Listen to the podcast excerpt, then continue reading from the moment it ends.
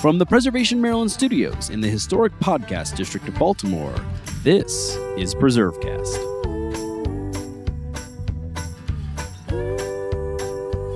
Few names are as synonymous with Civil War battlefields as the Bloody Cornfield.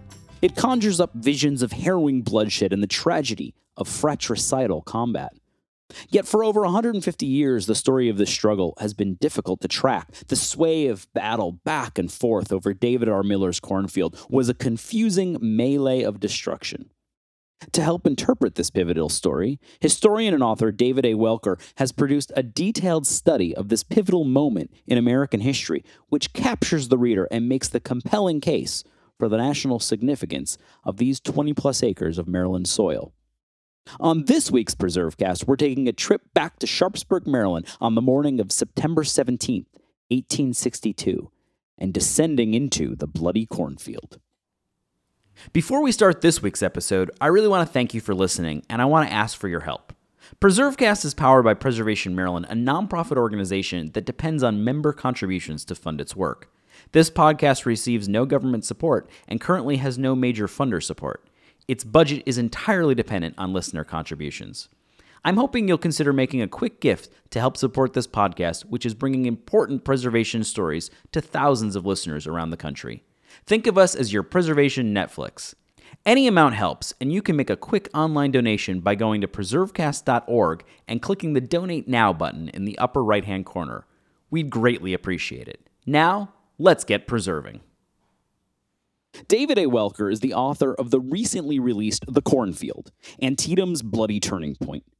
Previous publications include Tempest at Ox Hill, The Battle of Chantilly, and A Keystone Rebel, The Civil War Diary of Joseph Garey. He currently serves as a historian and military analyst with the U.S. government, a post he's held for over 35 years. He holds a master's degree in international affairs from American University and a bachelor's degree in history and political science from Westminster College in Pennsylvania. He currently lives in Centreville, Virginia, with his wife. This is Nick Redding. You're listening to PreserveCast, and today we're joined by David Welker, a historian who has recently published a great new volume on Antietam Civil War history, in particular the cornfield at Antietam. David, it's a pleasure to have you with us here today on PreserveCast. I'd, I'd love to talk about this book and, and how you came to it and what you found in, in writing it. But you clearly have a real passion for history, especially Civil War history. So, what was your sort of path to this career in, in working in history? Yeah, so you know, my love of history, I think, is is innate. I remember as a child looking at my father's history books, especially the you know American Heritage Civil War history book, uh, and just looking through the pictures and reading it, not understanding it, but it, it developed a, a love of the Civil War and American history when I was a child. Uh, when I uh, started in university, I uh, graduated with a degree in history and political science, and went uh, and then uh, went on to pursue a, a, a, master's in international affairs. And I began working for the government as a military analyst. And so I began to, uh, when I was studying modern foreign affairs and modern militaries, began to go back to my original love and to develop uh, um, a means for expressing that. I did a lot of writing at work. I did a lot of writing, uh, obviously, in college. And so I decided to combine my passions and began uh, taking the research I was doing in my spare time and beginning to to write, and that led to my uh, my career now, um, sort of second career as uh, as a historian. I've worked for the government now as a military analyst for um, for 35 years. I'm now a professional historian with the U.S. government, so transitioned from being an analyst to a historian full time, uh, which is a real blessing for me, and and I love that. And so you've tackled a, a, pretty big topic. Given so much that has already been written about Antietam, it's a it's a bold decision to take on the cornfield, perhaps one of the most iconic pieces of land in all of American history. So, what in particular led you to take that project on? Was there just not enough out there about it? You wanted to learn more about it, and then that sort of became the impetus for writing it. How do you decide to take on that project? It was a little of, of both. Uh, so I um, obviously had read several books about Antietam uh, just on my own before this project ever started. What really generated it was again through through work. Uh, I had picked up a series of staff ride programs that once had been led by uh, by retirees, and during the the government budget cuts in the 1990s, uh, I was scheduled to go to Gettysburg, my staff first staff ride as a participant, and they canceled it because they cut the budget for that program. So I stepped in and said, you know, I could do this if I can get a little bit of work time to develop the program. So I did.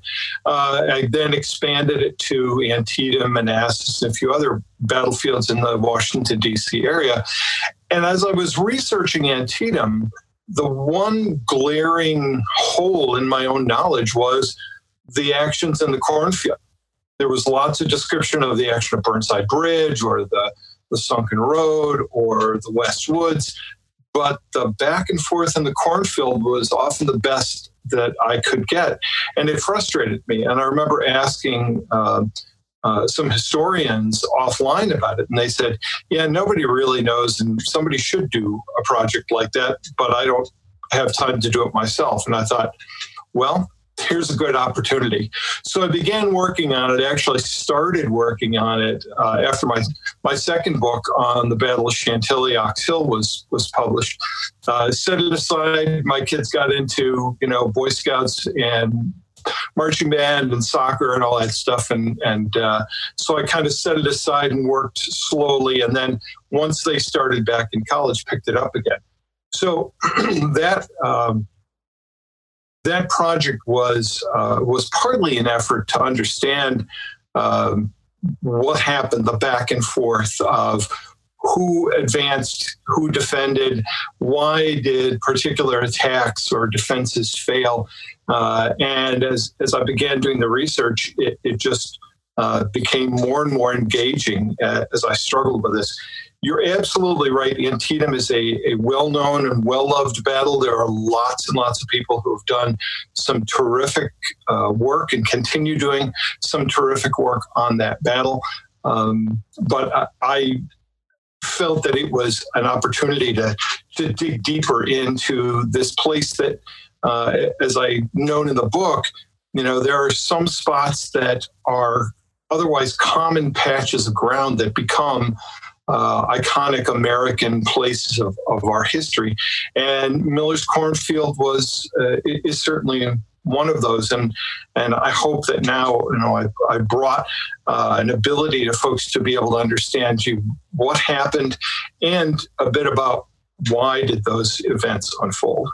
Right, and so you know I think maybe taking a step back here for a second for someone who's listening who uh, you know isn't hasn't been to Maryland or hasn't visited Antietam or perhaps isn't even listening in the United States could you maybe paint us a picture of the landscape itself. Like, what would a visitor find? And then maybe we'll talk specifically about the cornfield. But let's talk about Antietam and, and Sharpsburg, Maryland as a place. I mean, obviously, you've probably spent some time there given how much you've written about it. Um, yeah. So tell us about what, how, how would you describe that place? So Antietam and the, the ground around Sharpsburg is just it's beautiful Western Maryland landscape. Uh, it's it's been preserved. And uh, even today you can experience that ground much like the, the soldiers did.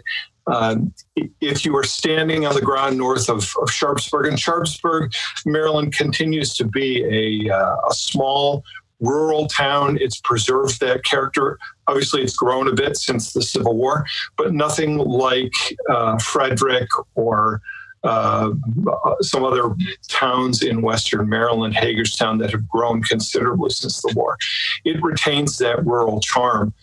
North of it, largely, of course, because of the National Park Service, the preservation of the field, but also because of that rural character, the ground retains that original sense. Uh, it was farmed by some of the descendants of the original owners of the land during the war. Um, even when I began my research on um, on the cornfield, some of those lands were owned by farmers, and they continued to plant uh, soybeans and you know modern uh, crops in those those fields.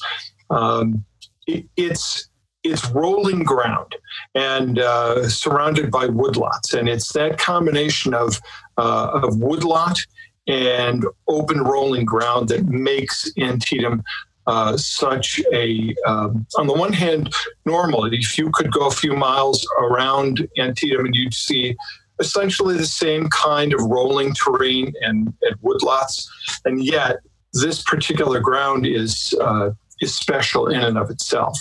And so, yeah, I mean, tell us about the cornfield. So, you know, we've been talking about it a little bit and we get the sense for the rolling ground, which it really is. And if you ever walk Antietam, and I encourage, like you're saying, it's it is just a beautiful place. So even if you're listening and you're not a Civil War aficionado and you're not super into the Civil War, it's just a beautiful place to visit. I mean, just, you, you, that that alone. I mean, it's just this humongous preserved landscape of Absolutely. thousands of acres of protected land.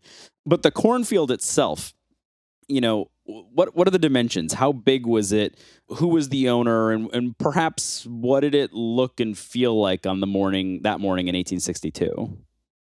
Sure. Yeah. Uh, Miller's cornfield was uh, a 24 acre lot uh, of corn in the middle of essentially a box surrounded by woods. So it's it's open fields with woods on the east, the west, and the north side. Only to the south is it open as you head toward Sharpsburg if you were there on the morning of the battle, if you walked north through the corn and imagine yourself as you're walking along these furrows, surrounded by ripe corn, ready for uh, for harvesting, because that's the condition that it was at.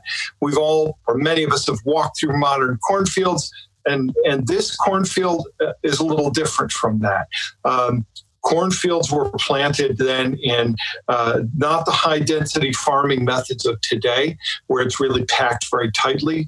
Uh, they needed space for each corn plant. There weren't the uh, the fertilizing methods that we have today. So each corn plant would be planted on a little hillock, a little mound of of, um, of earth that allowed the corn plant to to take root. Farmers planted them in essentially checkerboard patterns. So the rows in Miller's cornfield ran north and south and then east and west. So um, making it easier for troops to march those two directions. Diagonally was possible, but difficult with uh, more difficult with the lines that uh, Civil War troops marched in. So each row has those hillocks, and that means that marching through them, the men are going to go up and down those hillocks, or they're going to have to march down the rows to avoid uh, the confusion that would create. If you were in the center of Miller's cornfield the morning of the battle and you walked to the northern edge, uh, and the, the cornfield is 500 yards wide and 200 or 500 yards wide east to west, uh, 250 yards long north to south. And it, if you walked through that field to the northern end, you would have looked across open fields, that rolling terrain. Uh, there was uh, um, the, the, first field was planted in, in grass or um, left fallow from uh, from harvesting the year before. The field beyond that, which would, wouldn't have been able to see from the, the northern end of the cornfield, uh, was a plowed field, and then that led to the North Woods and then beyond that, the farm of Samuel Mumma.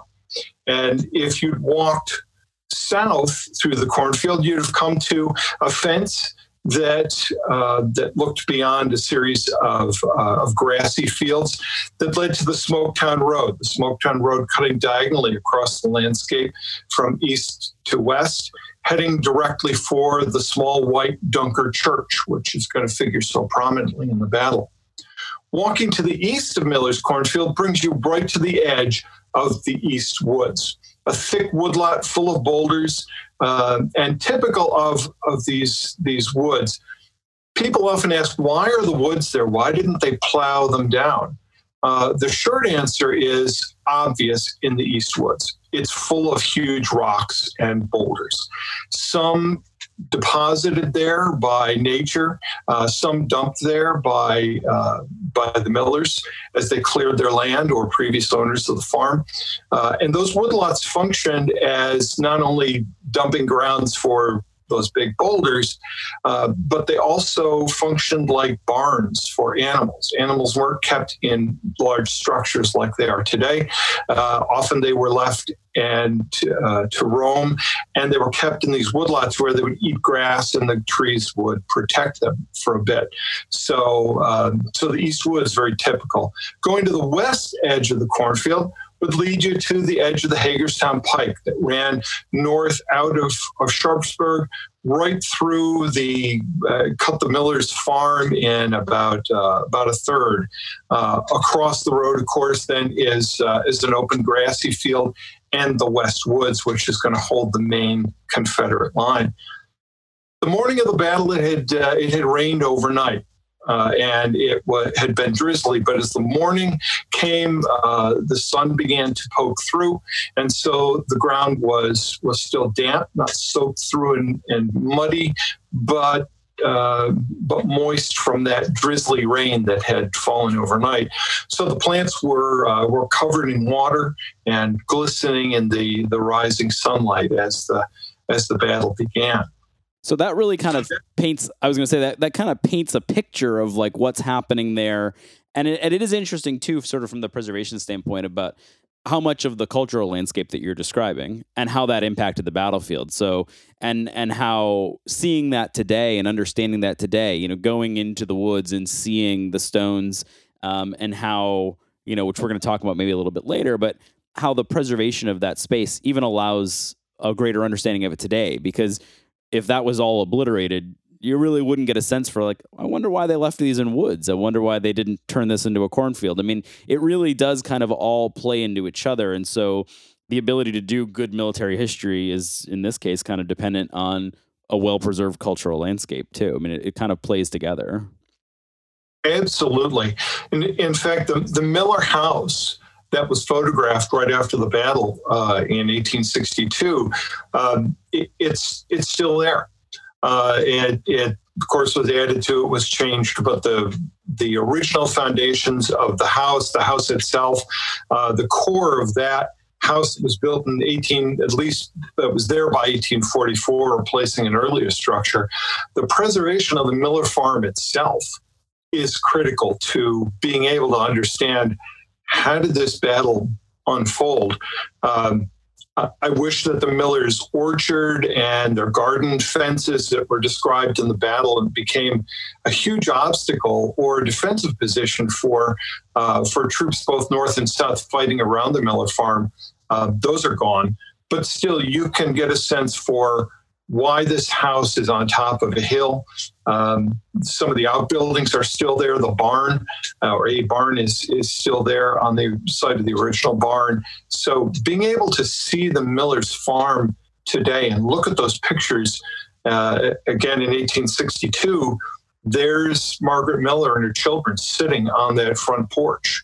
And did they write out the battle in the house? Where were they?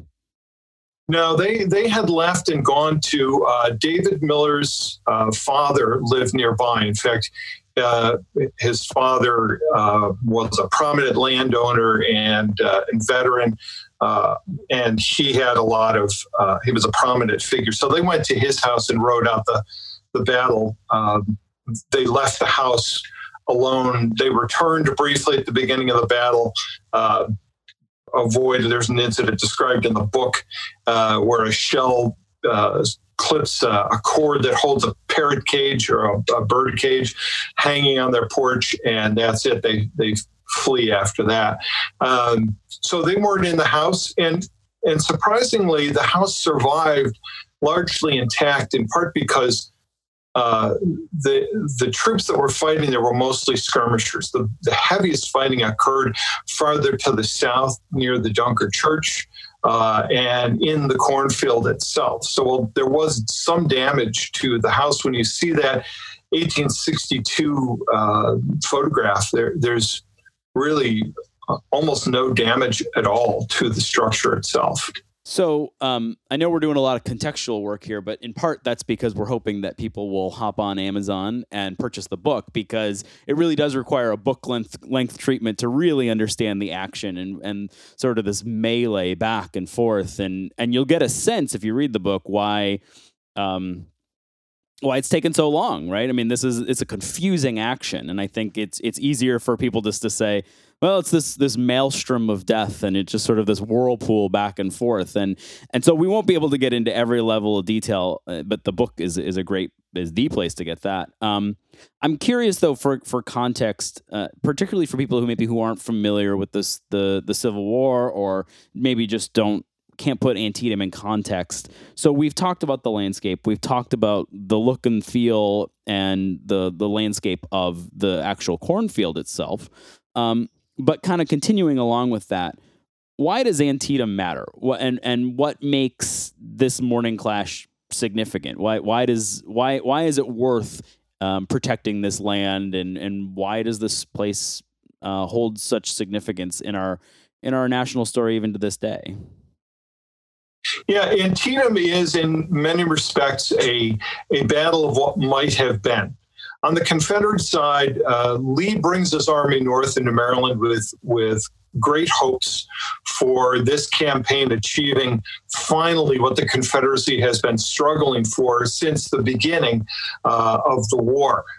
They want independence, and they're hoping that moving out of Virginia, going from the defensive uh, to the offense of carrying the campaign into the north, into a border state at least, but into the north and beyond, defending their own homes, which um, is is seen by the Europeans that they're trying to impress as well. Anybody can defend their home, but a viable state that is worth involving British troops and British treasure and fortune and French support to help um, succeed. It needs to prove itself as being something more than simply defending. So Lee's campaign is, in part, uh, has multiple objectives. But a big part of that is persuading um, the Europeans to get involved in this fight and showing Northern governors that the best path for the Union is to negotiate an end to the war. Just let the South go. They don't need to, to defeat uh, the Army of the Potomac and destroy it or capture it. Uh, that's fine. The goal is simply obtain independence. The Union is almost in the opposite position, where General Lee invades Maryland, having come from perhaps his greatest victory, certainly of the war to that date, the Second Battle of Manassas, uh, where he defeats General Pope's Army, Union Army of Virginia, drives it back to the very gates of Washington, and opens the way to Lee's army to move north um, unopposed. The Federals are coming in in a the opposite. They are coming out of that defeat of Second Manassas in terrible disarray. Uh, uh, George McClellan, Major General George McClellan, put back in charge uh, to almost nobody's relief. he's kind of, well, he's the only man left. So he comes north and he has a lot to prove. He's got to uh, find Lee's army, and his goal, his goal, not necessarily shared with Lincoln, they have different objectives, is to get the Confederates out of Maryland, free the North, and go back to the way the war had been from from the beginning whatever mcclellan's objective is whether it's complete victory or a negotiated end to the fighting and just sort of restoring the status quo before the war uh, that's his goal so both armies come into Maryland with diametrically opposed objectives. They meet at Antietam because Jackson's capture of Harper's Ferry uh, reopens the campaign. Lee was on the verge of retreating back into Virginia and accepting failure. Uh, Jackson's capture, uh, Stonewall Jackson's capture of Harper's Ferry, reopens that. And it's Lee who will decide to stand on the ridges uh, surrounding Sharpsburg, Maryland, and, and stage that, that major battle. Uh, so as we come into the, the fighting there, uh, the Union Army, after the, the victory at South Mountain, um, finds Lee not retreating, as McClellan may have uh, have hoped, believed, and hoped, but ready to make a stand. And that's what makes the cornfield so critical: is uh, Lee's stand, and then where McClellan decides to launch his opening attack uh, late on uh, 16 September 1862, uh, opens the fight And so uh, the the fighting starts, you know, very early in the morning. And and I think one of the interesting things for someone who's familiar with Antietam, and I'm curious, sort of your take on all of this is is how disjointed all the different actions are over the course of the day. Yeah, where you know you have it. It seems like the different commanders don't know what's going on um, with the other fights, and so how does it end? And and you know, I mean, without getting into all the combat of happening, um, you know, how does it end and why does it end? I mean, what what kind of stops the fighting there? Yeah, so the cornfield action really was critical because in the morning, when that fighting began, uh, really at the crack of dawn, uh, General McClellan had decided on a, a three pronged attack. Lee's approach was simply defend. He was going to defend that position, uh, his line on the ridge. And then, hopefully, late in the day, once he had let McClellan batter his army against his defensive position and had worn them down, uh, then he would go on the offensive. McClellan's plan was to attack. He knew that Washington expected uh, an attack, expected a victory. And so his plan was a three pronged attack. His opening attack, what makes the cornfield so important, is on the Union right, the Confederate left. And that's the um, the opening action that, that comes to the cornfield. Once they have achieved his objective there, which is to get up on by the Dunker Church to break the Confederate position on the right, at the same time, Ambrose Burnside and the Union Ninth Corps are going to launch an attack against the Confederate right from the Union left across the famous Burnside Bridge, the Rohrbach Bridge. Uh, and once those two flank attacks have occurred, and Lee has thinned his force to defend the flanks, then an attack up the center is going to come, led by the Fifth Corps under McClellan's uh, friend Fitzjohn Porter. It's going to save Porter's reputation, which had been damaged at uh, at Second Manassas, and he's actually under charges that General Pope has, has charged him with uh, a series of uh, military charges, and so he has that over his head. And McClellan's going to let Porter and the Fifth Corps, including the U.S. regulars, Clowns of West Pointers. So the division of, uh, of regulars is the most dependable, the most solid fighters. They're going to launch against this weakened center, break Lee's line, and hopefully end the war uh, with surrender of the Army of Northern Virginia. It's that opening action that makes the cornfield so important. Um, the opening attacks at dawn the cornfield wasn't supposed to figure at all. It was supposed to simply be ground over which the Union Army would march to attack the Confederate position by the Dunker Church. Uh, Joe Hooker, who was given uh, authority by General McClellan to plan and execute that Union attack on, on the right, uh, chose the Dunker Church as the objective. Everybody could see it if you got confused in the battle, you just had to look around, and there's this little white church starkly standing out there, uh, and that's where you're supposed to be attacking toward. So it, it was a good good move on Hooker's part, um, but it, it was uh, Jackson then who put his troops south of the cornfield and made Hooker fight to control that intermediate objective that he it, it took him considerable time to realize that he should have controlled that ground from the start. His failure to push forward, to use artillery to clear the cornfield, and to control the intermediate ground between the East Woods and the West Woods, where the Confederate line was. That's what caused the uh, the failure uh, and a lot of the back and forth fighting throughout the morning. I mean, and and and to that point though about the disjointed nature, because you you describe really well. Obviously, you've done this a few times. Uh, the the three pieces of fighting, but did those commanders, did did Burnside, did Fitzjohn Porter, did um, did did uh, Sumner, I guess, did they know about each other's actions and were they coordinated in any way?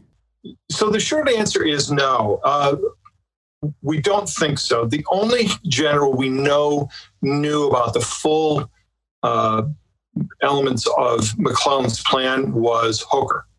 Uh, Joe Hooker was told about the other flanking attacks and the timing. Uh, we don't know that McClellan told. Now he might have shared that with Porter. He might have shared it with Burnside. They certainly all interacted throughout the day. Porter, in particular, was um, was at McClellan's headquarters or forward headquarters at the Pry House uh, throughout the the uh, most of the battle. So it's entirely possible that he did tell them, but we don't know. Hooker's the only one who described uh, this three part plan. Uh, that McClellan clearly had. And McClellan clouds this by writing another um, official record of the battle uh, in 1863 that essentially laid it out as if, oh, my plan was to do exactly what happened. Right. Uh, so, yeah, that that's one of the problems. So I, I think it's it's pretty clear that McClellan, because he was controlling the timing of the attacks, and the the sense of commanders in that era was that the general commanding needed to think strategically. Other generals really just needed to know enough to do their job. And I, so I, I think McClellan, being that very West Point, very uh, patrician sort of general who had a uh, a grand view of himself, we know from the letters that his wife, thank goodness, Mary Mary Ellen McClellan kept those. Uh, uh, kept those letters. Uh, they're a great gift to us. I'm sure he's uh, remains unhappy about that. Uh, but we know from uh, McClellan's sense that he was sort of a, um, you know, he was the elite leader. He didn't need to share these details. And that was what West Point taught. You know, you don't want people thinking too much. You just want commanders to do what you want them to do. Uh, so there's no indication that any of the other generals had a sense for anything other than their part of the battle. Uh, except Hooker, who did know about these other portions. Well, and what I was also going to mention too is that, you know, what I think is interesting to pick up on for something from before, which is you talked about doing staff rides here and how that's sort of what sparked some of this. And for those people who aren't familiar, who are listening, uh, you know, staff ride is a is a military way of visiting a battlefield and sort of understanding and dissecting leadership decisions and using the lessons of what occurred there to sort of inform leadership and leadership development in the in the present. Um, and you know, to the point about um, you know, not just expecting people to do you know their work without really knowing the the bigger picture, and some some of these poor leadership decisions, um, which may have been enforced by or or the result of training at West Point. But I mean, those decisions, that is something to take from this and sort of a, a significant lesson that can be even applied to the modern day, uh, which is, you know, I, I think there's some good things about George B. McClellan. There's some bad things about him, but I think that that in particular is probably not one of his finer traits as a leader. Yeah, it, absolutely. And on the Confederate side, we don't really know um, a, a, lot about the the interaction. Uh, we know that Lee's plan was defensive, and that he eventually tried to go on the offensive.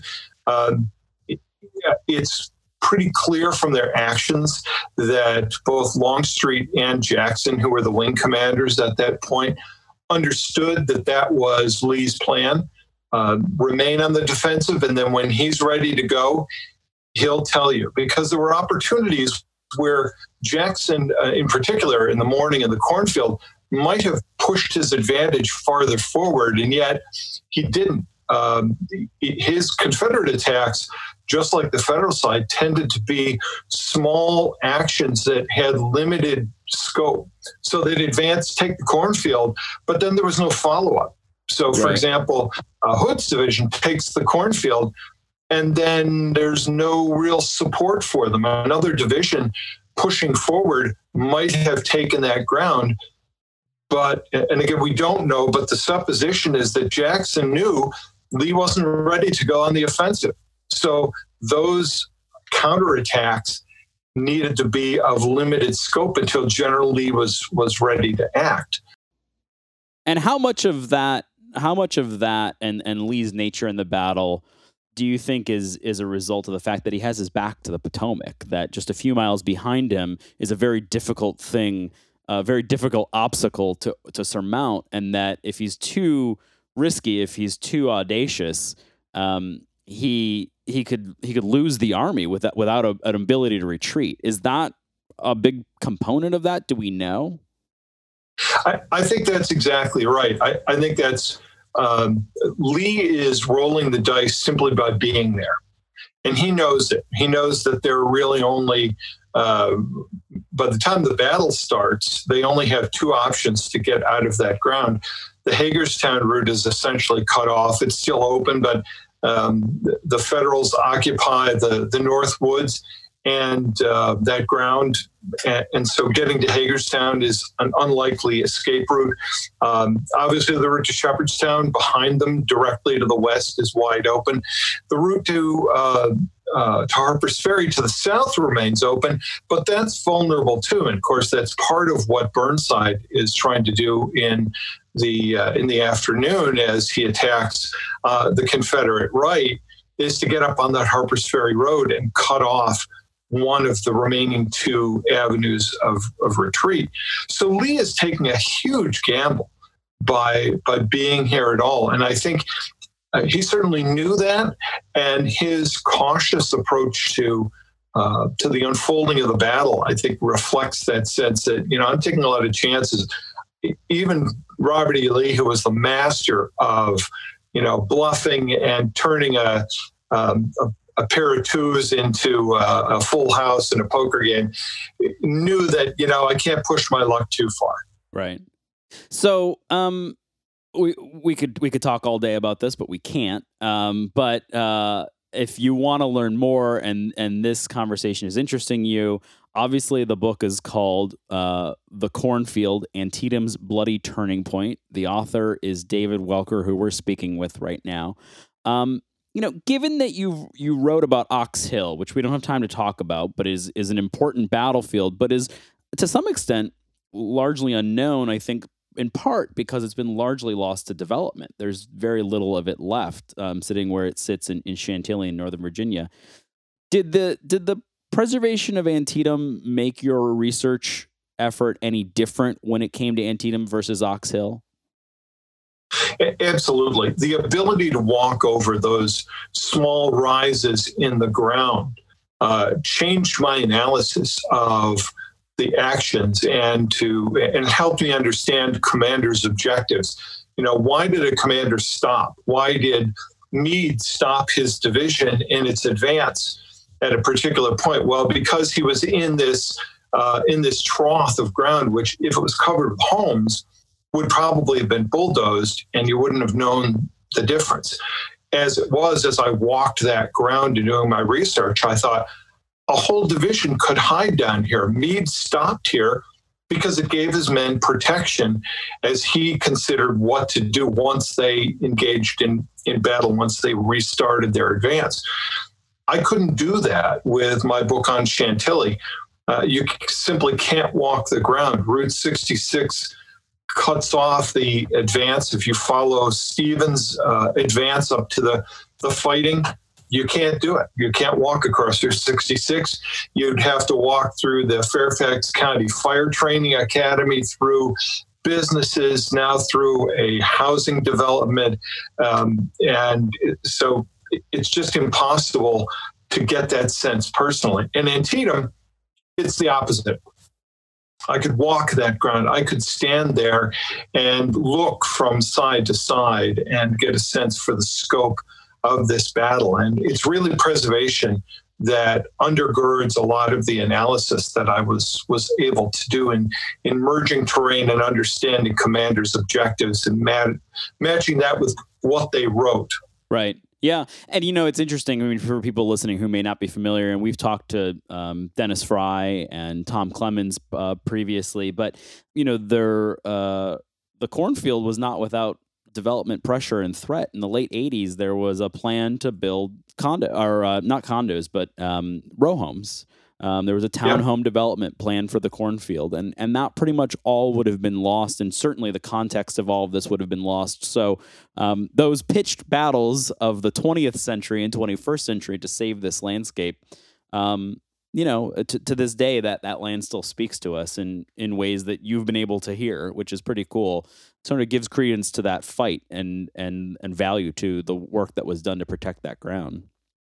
And I think Chantilly's loss, in many respects, the the preservation uh, that was undertaken at at Antietam and in all the other battles, that in the end it is part of Chantilly's legacy. And I write about that in the, the book that uh, it may have been lost in a bit to history, but it continues to resonate today because of that. You know, I remember the uh, you know the third battle of Manassas when the the pitched efforts to stop the uh, uh, the mall and the housing complex at Manassas. I took part in the, the Ghost March that um, was staged for the media to show the importance of, of preservation. Uh, that really kicked off the, the beginning of this, and I'm I'm honored to have been a small part of those preservation efforts. So, speaking of history, preservation, the cornfield, Antietam, what's the what's the next project on the horizon? Anything that you're planning? Eh, oh, absolutely. So um, I'm writing, uh, you know, write articles here and there. I'm hoping to take some of the material that didn't make it into the book, uh, that uh, you know, a chapter in particular that was cut out, turn that into a magazine article to uh, continue to to share the story of the Battle of Antietam. Um, I have some other. I just published a history of the uh, the ironclad USS Choctaw. Uh, I had an ancestor who served there. Uh, just as I had an ancestor who was was in the cornfield, who was wounded in the, the cornfield in the 105th New York.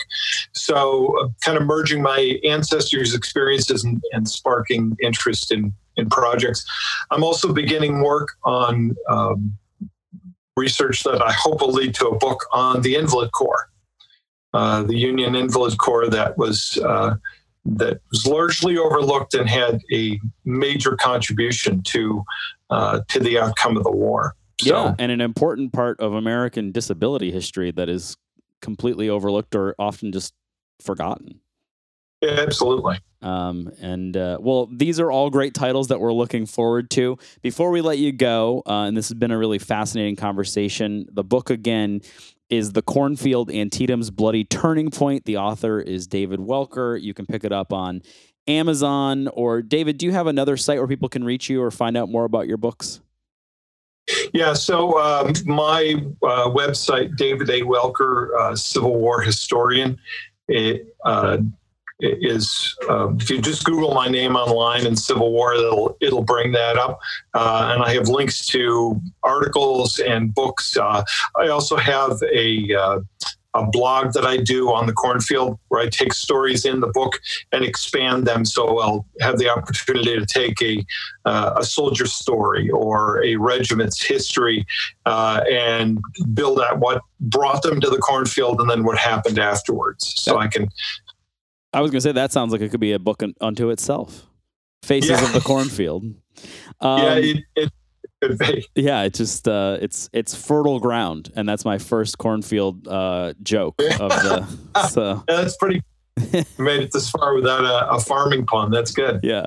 So, uh, most difficult question, pretty much for anybody who comes on this this podcast, which is, what's your favorite historic place or historic site? Before we let you go. Yeah, uh, gosh, there are so many of them, of course. Um, Antietam is certainly my favorite field in the East. It's the best preserved. It's the most like that ground that the men fought on. And, you know, if you'd been transported from uh, days before the battle, before the fighting started, to uh, to that time, you you would uh, see similarities. So for that reason, I absolutely love uh, Antietam. It, it is a national treasure. Um, I live not too many miles from the Manassas battlefield, so I think that's probably my my second favorite. We um, you know, brought up my kids learning to identify cannon uh, at Manassas and hiking all the different trails. And uh, uh, I recently discovered an ancestor who fought at First Manassas and several at, at Second Manassas. So um, those also uh, um, Manassas battlefield, uh, another favorite of mine. Yeah, important places in Manassas too. We could talk all about that, but is a sort of an oasis um, for Northern Virginia as well. I mean, it's a, it's a battlefield. It's significant, but boy, it's a it's a big green spot and a big green space. And you know, in these times when we need to get out, it's a these places can be important. Um, I think we're all getting a sense for how important open space is right now. And in this lockdown time, that's been our our walking place. My wife and I go out there as frequently as we can to get away from the house and get some fresh air. And uh, you know, she puts up with my Civil War obsession. So. Uh, so she's been very supportive throughout this project. But being able to walk there and you know some of the trails are heavily uh, populated, but we know many that people just aren't aware of. So we can go back and get in the woods and uh, and enjoy a walk in, in peace and quiet and without getting exposed to COVID. Exactly. Well, um, hope you uh, do well over these coming months uh, with all of that, but also hope you spend some time writing because uh, we're looking forward to, to reading more of, of uh, what comes comes from you and from your mind and from the research that you're doing. And it's been a pleasure to talk with you today here on PreserveCast. Thanks so much for joining us. Thank you. Thanks for having me.